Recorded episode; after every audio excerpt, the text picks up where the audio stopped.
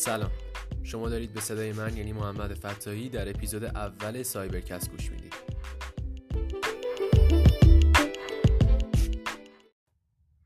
توی سال 2010 که اگه بخوایم دقیق تر بگیم ده جوان سال 2010 بازرسای آژانس اتمی بین الملل مجبور میشن که از تأسیسات غنیسازی نتنز بازدید کنن.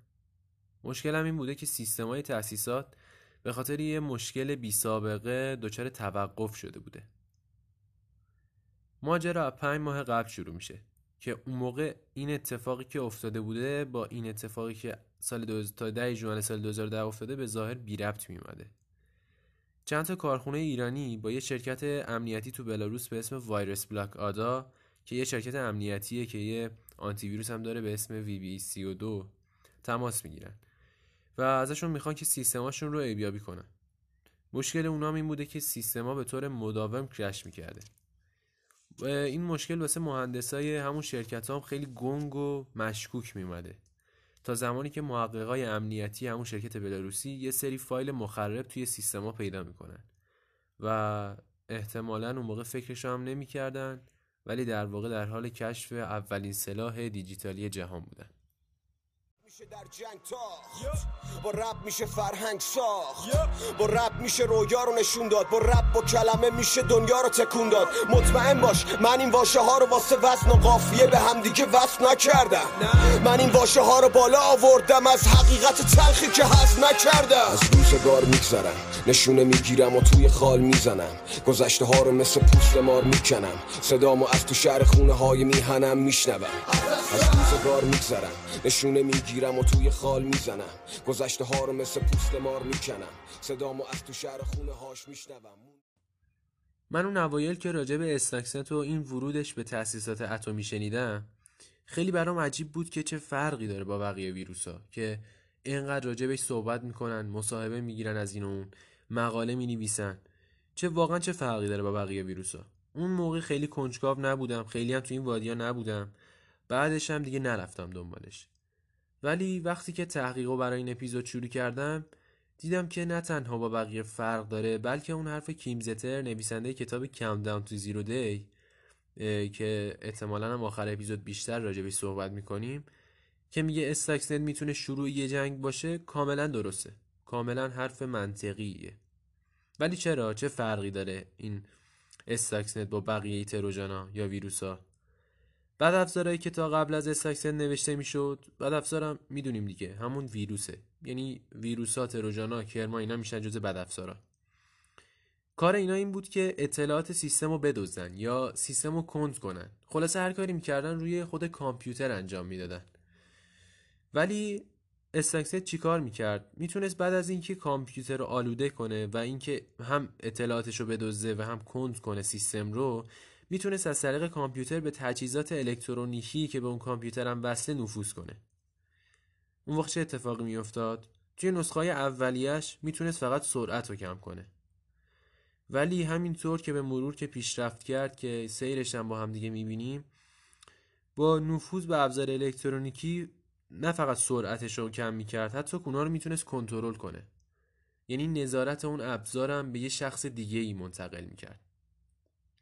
خب تا اینجا یه مقدمه بود راجع به خود استاکسنت. ولی باید بریم سراغ داستان اصلی یعنی نفوذش به تأسیسات اتمی ایران. برای اینکه بفهمیم داستان از چه قراره یعنی بهتر بتونیم درک کنیم باید یکم راجع به جو و فضای اون زمان ایران صحبت کنیم. ماجرا هم همون ماجرای سال 88 که فکر می‌کنم اکثرمون راجبش بدونیم. سال 88 همون اتفاقات انتخابات ریاست جمهوری و برنده شدن احمدی نژاد و تقلب اون اتفاقا افتاد. ولی خب این ماجرا چه ربطی داره به استاکسنت دقیقا توی همون دورانه یعنی بعد از برنده شدن احمدی نژاد که تجهیزات و این تأسیسات هسته‌ای نتنز با نظارت و دستور مستقیم خود محمود احمدی نژاد شروع می‌کنه به افزایش غنیسازی و بالا بردن درصد خلوص اورانیوم 235 که همون اورانیومیه که از خودش تشعشع ایجاد می‌کنه. همونیه که انرژی اتمی داره. بالا بردن درصد خلوصش یعنی بالا بردن میزان این اورانیوم. یعنی همون غنیسازی که حالا خیلی هم تو بحث ما نیست. خیلی ربطی به این اپیزود نداره. ولی دو سه سال بعد از اینکه حمله اصلی رخ میده کارشناسای شرکت سیمنتک که یه شرکت آمریکاییه که توی حوزه نرم افزار فعالیت می‌کنه. نرم افزارهای امنیتی می‌سازه.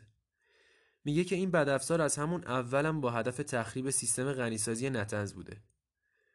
اواخر می 2012 هم رسانه آمریکایی رسما اعلام می‌کنن که استاکسن مستقیما با دستور اوباما ساخته شده. البته که خود اوباما و دولت آمریکا هیچ قبول نکردن. توی همون دوره هم بوده که حدس می‌زدن آمریکا تنها سازنده نبوده. از همون سالام این بحث که اسرائیل توی سازمان ملل و اینجور جاها مطرح می‌کرده که آره ایران داره بمب اتم و موشک هسته‌ای می‌سازه از همون موقع ها میاد این بحث. و همون موقع هم حد می‌زدن که این کار کار آمریکا احتمالا نیست. یعنی شاید هم آمریکا توش دخیل بوده ولی مستقیما کار خود آمریکا نبوده. سال 2013 اسنودن توی یه مصاحبه میگه که این بدافزار همکاری بین CIA و اسرائیل بوده. اما داستان اصلی اینه که اصلا چطور وارد سیستم شده و چجوری کار می‌کرده. توی همون سالا یعنی بین سال 2009 تا 2010 مایکروسافت یه shortcut به ویندوز اضافه می‌کنه به اسم ویندوز autorun که الان هم بیشتر سیستما ازش استفاده می‌کنن دیگه. یعنی تقریبا اکثر سیستما وقتی می‌خوان دیویدی نرم افزار رو نصب کنن از روی دیویدی میان از autorun استفاده می‌کنن. یعنی خودش دیدین دیگه مستقیم اجرا میشه. شما فقط لازمه که یه سو بزنید تا خود نرم افزار اجرا شه اون موقع هم اوایل این بوده که مایکروسافت اینو به ویندوز اضافه کنه. و از اونجایی هم که سیستم دولتی تو ایران از ویندوز استفاده می‌کنن به نظر می‌رسیده که این می‌تونه بهترین راه برای نفوذ باشه. ولی چرا؟ به دو تا دلیل. اول اینکه shortcut هنوز تازه اومده بوده یعنی تازه نفس بوده و احتمال اینکه bug توش پیدا بشه خیلی زیاد بوده. همین الانش هم وقتی یه برنامه جدید نوشته میشه دیدیم ده بار براش update میاد تا بالاخره bug اشو برطرف کنن. shortcut اوتوران هم اینجوری بوده یعنی اون موقع تازه اومده بوده و احتمال اینکه باگ توش پیدا بشه خیلی هم زیاد بوده. که اتفاقا همین اتفاق هم میفته دیگه. حالا تعریف می‌کنیم. و دومی هم این که اگر با اکانت ادمینستور وارد سیستم می‌شدین نرم افزار اون نرم افزاری که داشت اوتوران روش اجرا می‌شد می‌تونست بدون اینکه مشکلی داشته باشه به طور خودکار اجرا بشه. یعنی شما با account administrator وارد شده بودین شما رئیس بودین و autorun هم دیگه نیازی نداشته اجازه بگیره. وقتی شما یه چیزی رو وارد سیستم می‌کنین یعنی می‌خواین که اون اجرا بشه. این البته اوایل autorun بود. الان اگه با account administrator هم وارد بشین open with administrator account بالاخره اون غیر فعال میشه چون شما با account administrator وارد شدیم ولی اون autorun باز اجازه رو می‌گیره. با این وجود مهاجما به دو تا چیز نیاز داشتن. اولی دسترسی به سیستم های کاربران صنعتی کارخونه بود. که اکانت ادمینستور داشته باشن. و دومی هم این که یه جوری این بدافزار رو از طریق اونا روی سیستم ها اجرا کنن. ولی خب اینجا شاید سوال پیش بیاد که یعنی سوال خود منم بود که چرا اصلا این دوتا موزل اصلی بود؟ مگه نمی‌شد مثلا از طریق اینترنت فایل های مخرب و ارسال کنن؟ ماجرا اینه که گفته میشه تأسیسات نتنز به اینترنت دسترسی نداشته که البته جز تناقضاته ولی منطقی هم به نظر می‌رسه. ولی خب اینجوری گفتن. یعنی توی یه سری مقاله ها میگن که به دسترسی نداشته ولی یه سری هم میگن دسترسی داشته. ما اینجا توی داستان فرض می‌گیریم که دسترسی نداشته و آخرش یکم راجع به این تناقضات هم صحبت می‌کنیم. میگن که آره تاسیسات نتنز به اینترنت دسترسی نداشته و سیستما به ندرت به وسیله USB یا DVD update می‌شده. اما چطور این مشکل رو حل کردن؟ تاسیسات صنعتی خیلی از شرکت ها برای کنترل و نظارت روی سیستم و بینسازی از ابزارهای شرکت آلمانی زیمنس استفاده می‌کردن. این شرکت زیمنس هم کلا کارش همین بوده. یعنی برای شرکت هایی که تاسیسات صنعتی داشتن یه سری نرم افزار ارائه می‌داده که بتونن روی کارکرد تاسیساتشون نظارت و کنترل داشته باشن. کارخونه نتنزم اتفاقا از همین ابزارها برای کنترل سرعت غنیسازی و همینطور نظارت بر روی سانتریفیوژا استفاده می‌کرده. خب حالا ایده چیه؟ آلوده کردن نرم افزارهای شرکت زیمنز و تزریق بدافزار به تاسیسات از طریق یه جاسوس دو جانبه. یعنی اونا نیاز داشتن که یه نفر این ویروس مخرب رو به نرم افزاره زیمنز تزریق کنه و به یه جاسوس نیاز داشتن که از طریق USB اونا رو وصل کنه به تأسیسات.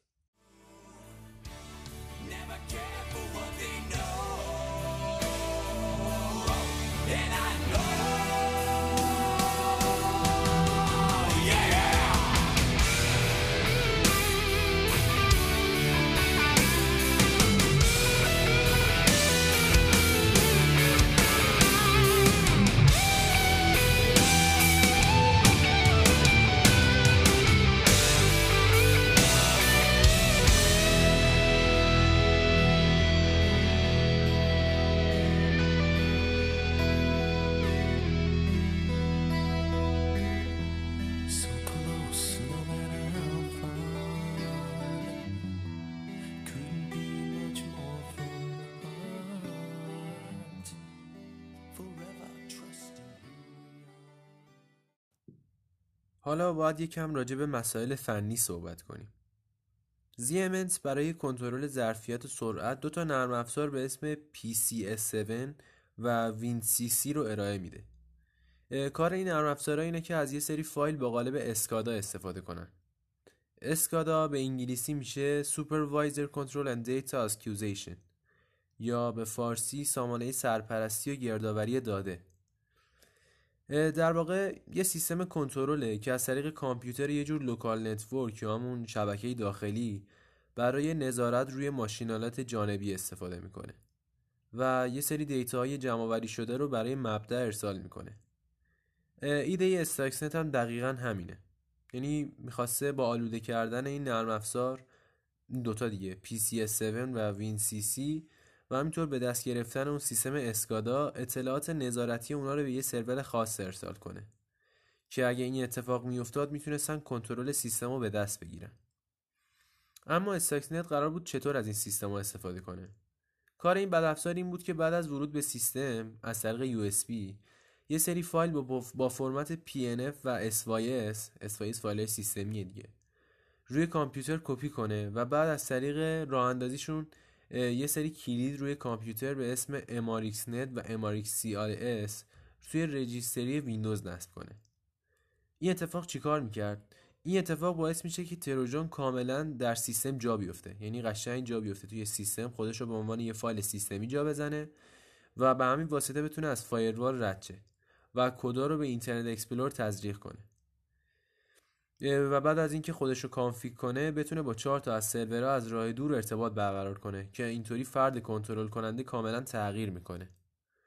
یعنی گفتیم خودش رو توی سیستم جا میندازه به Internet Explorer تزریق میشه و بعد از config کردن با چهار تا سرور از راه دور ارتباط برقرار می‌کنه و کسایی که به اون چهار تا سرور دسترسی دارن در واقع میشن فرد کنترل کننده یکم ساده تر بخوایم در نظر بگیریم Stuxnet اینجوری کار می‌کرده که وقتی که با USB به سیستم وصل می‌شده اون فایل SCADA رو که توضیح دادیم از طریق نرم افزاری PCS7 و WinCC اونو به دست می‌گرفته. اونم گفتیم چی کار می‌کنه دیگه. یعنی کنترل اون داده ها رو به دست می‌گرفته باز خود SCADA. یعنی از طریق یه جور local network چون بالاخره تجهیزات الکترونیک با کامپیوتر باید یه جور شبکه با هم ایجاد می‌کردن. و با حالا با بقیه سیستما. یعنی اگه چند تا کامپیوتر توی اون شرکت و کارخونه بودن اینا به هم وصل می شدن اونا دوباره به یه سری تجهیزات الکترونیک وصل می شدن و در واقع یه جور local network تشکیل می‌دادن. اون SCADA از اینا یه جور داده جمع آوری می‌کرده برای کنترل نظارت روی اون ماشینالات جانبی. یعنی کاری به خود سیستما نداشته. از طریق سیستم می اومده روی ماشینالاتی که بهشون وصل بودن نظارت می‌کرده. اطلاعاتشون رو جمع آوری می‌کرده بعد میفرستاده واسه اون مبدا واسه اون کسی که داره کنترل می‌کنه.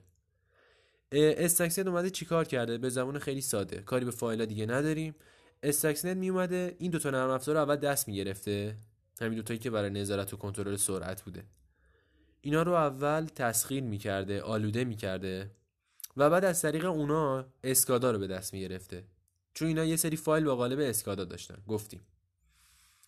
بعد اطلاعات اون اطلاعات نظارتی که اسکادا داشته رو به یه سرور دیگه ارسال می‌کرده. یعنی اگه قرار بوده مبدا مثلا رئیس اون کارخونه بوده خیلی ساده. اگه قرار بوده مبدا رئیس اون کارخونه باشه یعنی قرار بوده اون دیتا ها برای رئیس ارسال بشه اسکادا می اومده چیکار می‌کرده؟ به جای اینکه برای اون رئیس ارسال کنه اینا رو میفرستاده واسه یه سری سرور دیگه که مثلا از آمریکا بوده از اسرائیل بوده میفرستاده برای اونا تا اونا بتونن کنترل سیستم رو نظارت کنن. یعنی اشتباه شد. کنترل سیستم رو به دست بگیرن بتونن سیستم رو نظارت کنن. ایده Stuxnet این بوده. و اینم باز نیاز داشته که به یه چیزی وصل بشه که ما اینجا گفتیم Internet Explorer که مال خود ویندوز بوده. یعنی حداقل مطمئن بودن که اون سیستمشون Internet Explorer رو داره. چون می‌دیدیم دیگه قدیما ویندوز Internet Explorer داشت. حالا الان جدیدا Microsoft Edge اومده. قبلا Microsoft Internet Explorer رو ارائه می‌داد که یه جور مرورگر default خود سیستم عامل بود. اینا کدا رو تزریق می‌کردن به Internet Explorer. بعد اونجا که خودش رو config می‌کرد config هم یعنی پیکر بندی کردن تقریبا. مثلا خود اون مرورگر یه سری config ای خودش رو داره که مثلا از چه پروکسی استفاده کنه. از کلا از چی استفاده کنه برای وصل شدن به شبکه؟ اینم یه جورایی خودش رو config می‌کرده اونجا. مثل خود پراکسی. حالا خیلی فرق می‌کنن با هم ولی اگه بخوایم مثال ساده بزنیم من اون دو خط اون چند یه دقیقه اولی که توضیح دادم خیلی فنی تر تخصصی تر بود ولی الان برای اینکه قشنگ درک کنین که ماجرا از چه قراره میومده خودش رو config می‌کرده توی Internet Explorer. بعد با چهار تا سرور که اون سرورام یه سری سایتن یه سری یعنی یه سری سایتن که سرورهای اختصاصی دارن. تا بتونن از طریق یه فرد کنترل بشن که احتمالا هم حالا یا آمریکا یا اسرائیل حالا هر کی کاری به مقصر نداریم. ولی یعنی مهاجم کاری به اونا نداریم. ولی سعی می‌کردن که به اون سایت ها اون سرورها وصل تا یه نفر دیگه بتونه این سیستم رو کنترل کنه. داستان استاکنت هم همین بود. یعنی استاکسنت اینجوری عمل می‌کرده. از لحاظ تکنیکال و فنی اینطور شده که تونستن سیستم رو به دست بگیرن و به تجهیزات نفوذ کنن. یعنی از طریق یه سری ابزار کنترلی یه سری ابزاری که کارشون این بوده که روی ماشینالات نظارت کنن. تا الان هم هیچ هیچ واقعا یعنی هیچ گونه موزگیری رسمی از طرف دولت ها نبوده. و این رسمی که میگیم خیلی اسرائیل و آمریکا رو مقصر دونستن یعنی حتی کسایی که توی همون سیستم هم بودن گفتن که آره آقا کار اینا بوده ولی اونا به هیچ وجه زیر بار نرفتن. چون قضیه به حال خیلی قضیه بزرگی بوده. اگه گردن می‌گرفتن داستان می‌شده براشون ولی به حال هیچ موزگیری نشده. اما اقداماتی که صورت گرفته از طرف ایران بخش روابط بین الملل ایران یه گفتگو داشته با CIA و یه مجله به اسم اسپوتنیک که مال روسیه است. و توی اون گفتگو توی اون جلسه موساد همون سیستم اطلاعاتی اسرائیل که حالا من دقیق نمی‌دونم که موساد مخفف چیه ولی اونا رو مسئول دونستن که بازم دوباره خود اسرائیل این رو رد کرد یعنی گردن نگرفته. ولی به هر حال کاری نداریم. این اولین نمونه جنگ سایبری تو دنیا. اگه بخوایم از لحاظ آمار یکم بررسی کنیم میگن که حدود 20 درصد سانتریفیوژهای ایران رو کاملا مختل کرده و از کار انداخته. دیوید کندی هم رئیس شرکت تراستد سکه یکم تلفظش سخته. یه بازم یه شرکت آمریکاییه که کارش همون امنیته. TrustedSec Sec همون security trusted به معنی اطمینان حالا به حال. گفته که Stuxnet جهان رو شوکه کرد. این ویروس کاملا یک راه جدید برای حمله به روش نظامی بود. بحثی هم که الان هست همینه یعنی احتمالا حالا کارشناسایی که هستن احتمال میدن که جنگ تو آینده دیگه به این شکل نیست که تفنگ بگیرن همه دستشون رو برن جلو هم مثلا حالا همدیگه رو بکشن. توی یه آینده نه خیلی دور ولی نه خیلی نزدیک. یعنی اگه واقعا جنگ بشه بین یه سری کشورها مخصوصا حالا به خود آمریکا چون میگن که یعنی گفته میشه که آمریکا خیلی روی این قضیه سرمایه گذاری کرده. یه بخش کاملا گذاشته روی همین پروژه جنگ سایبری. و اینجوری هم نیست که حتما جنگ بشه تا اینا مثلا شروع کنن به پیدا کردن آسیب پذیری نفوذ کردن. اونا کاراشونو می‌کنن. همین که جنگ بشه حالا یه آماری هم هست باز. میگه احتمالا زیر یه دقیقه اتفاقات خیلی وحشتناکی میفته برق قطع میشه اینترنت قطع میشه سیستما کلا به هم میریزن و احتمالا اگه جنگ بشه همچین اتفاقاتی خواهد افتاد. ولی به هر حال احتمال میدن که جنگ دیگه به اون صورت سنتی و قدیمی نباشه و احتمالا کشورها به جنگ سایبری رو بیارن. این هم که میگم احتمالا چون خیلی استفاده کردم از احتمالا به خاطر اینه که واقعا یه جور احتماله. یعنی هنوز نمیشه دقیق تشخیص داد که آیا جنگ سایبری جواب یعنی جوابگوی کشورها هست جواب میده. چون به حال یک کشور اگه سرمایه گذاری کنه ولی اون کشور مقابلش بتونه زودتر عمل کنه یهو اختلالی ایجاد کنه توی سیستما دوباره اونا نمی‌تونن برنامه‌هاشون رو پیاده کنن. و یه سری داستانای اینجوری هست. واسه همین اینا فقط در حد احتماله. و میگیم خیلی از کشورام دارن روی قضیه سرمایه گذاری می‌کنن و امیدواریم که الان که دیگه همه دارن سرمایه گذاری می‌کنن حداقل ایران هم سرمایه گذاری کنه یکم روی این قضیه. فقط داستانی نباشه که سایت ها رو هی بریم سایت های عربستان و چه می‌دونم این ور اونور آمریکا رو دیفیس کنیم عکس اینو اونو بذاریم. حالا کاری نداریم. و بگیم که الان ما خیلی قویم توی چه می‌دونم مسائل سایبری مسائل امنیتی. جنگ سایبری یعنی این یعنی بتونی به ماشین دسترسی داشته باشی. الان دیگه داستانی نیست که کی بتونه زودتر سایت های اونو دیفیس کنه اون برنده جنگه. یعنی اتفاق خوبی نیست اینکه به حال همه چی مختل شه به خاطر یه جنگ سایبری. این واقعا اتفاق خوبی نیست جنگ اصلا چیز خوبی نیست. ولی خب به حال ما بعد از لحاظ تکنولوژی امنیت خودمون رو قوی کنیم. داستانی نباشه که فقط یه سری ابزار رو run کنیم. به قول معروف script kiddie چهار نفر رو استخدام کنیم توی سازمان تا بتونن دوتا سایت رو بیارن پایین عکس حالا فلان کس رو بزنن روی سایت تا مثلا بگم ما الان خیلی قوییم البته یه سری موقع می‌تونه به عنوان شعار مثلا حالا گروه Anonymous که احتمالا یه اپیزود حت یعنی احتمالا که حتما یه اپیزود راجبشون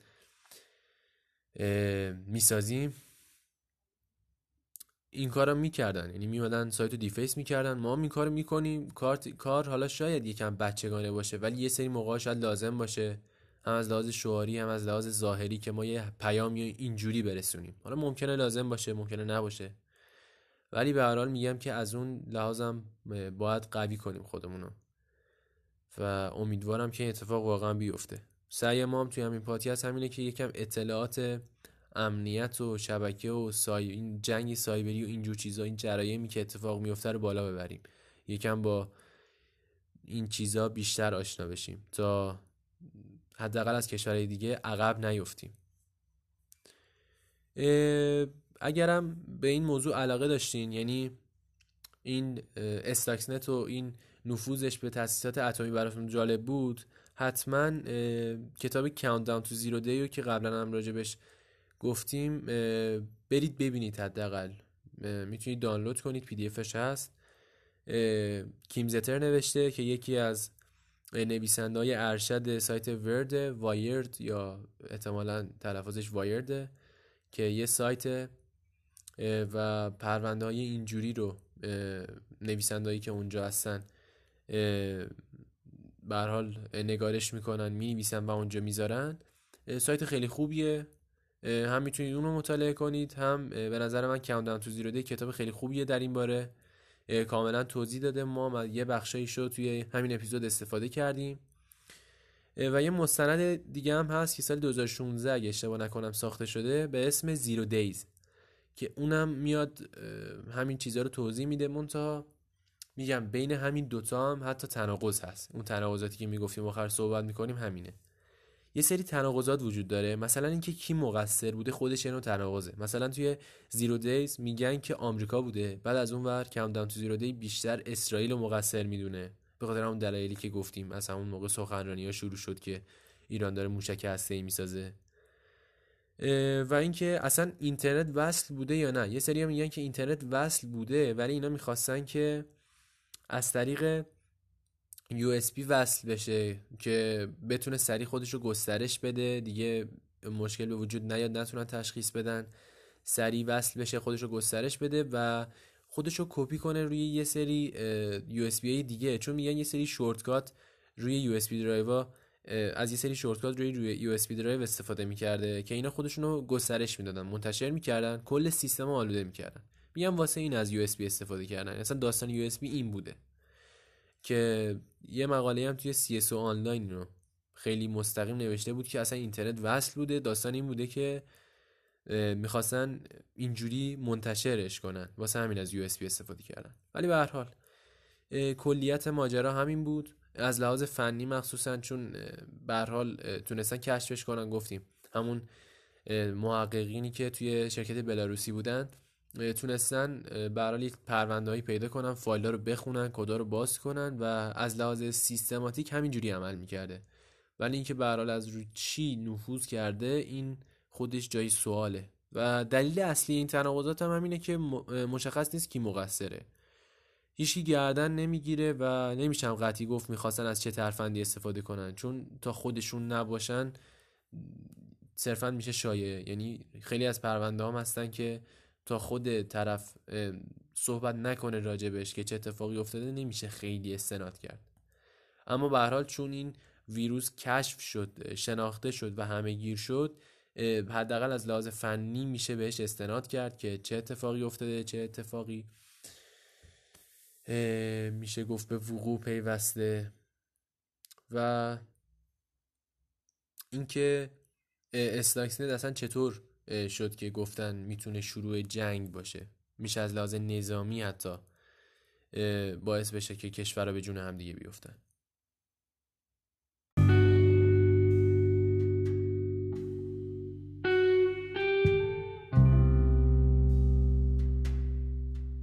چیزی که گوش دادین اولین اپیزود CyberCast بود. شما می‌تونید CyberCast رو توی اکثر app های پادگیر مثل Castbox، Apple Podcast، iTunes و سایر اپلیکیشن ها پیدا کنید. ما تو CyberCast قراره راجع به جرایم سایبری صحبت کنیم. پس لطفا اگر کسی رو می‌شناسید که به این موضوعات علاقه منده حتما ما رو بهش معرفی کنید.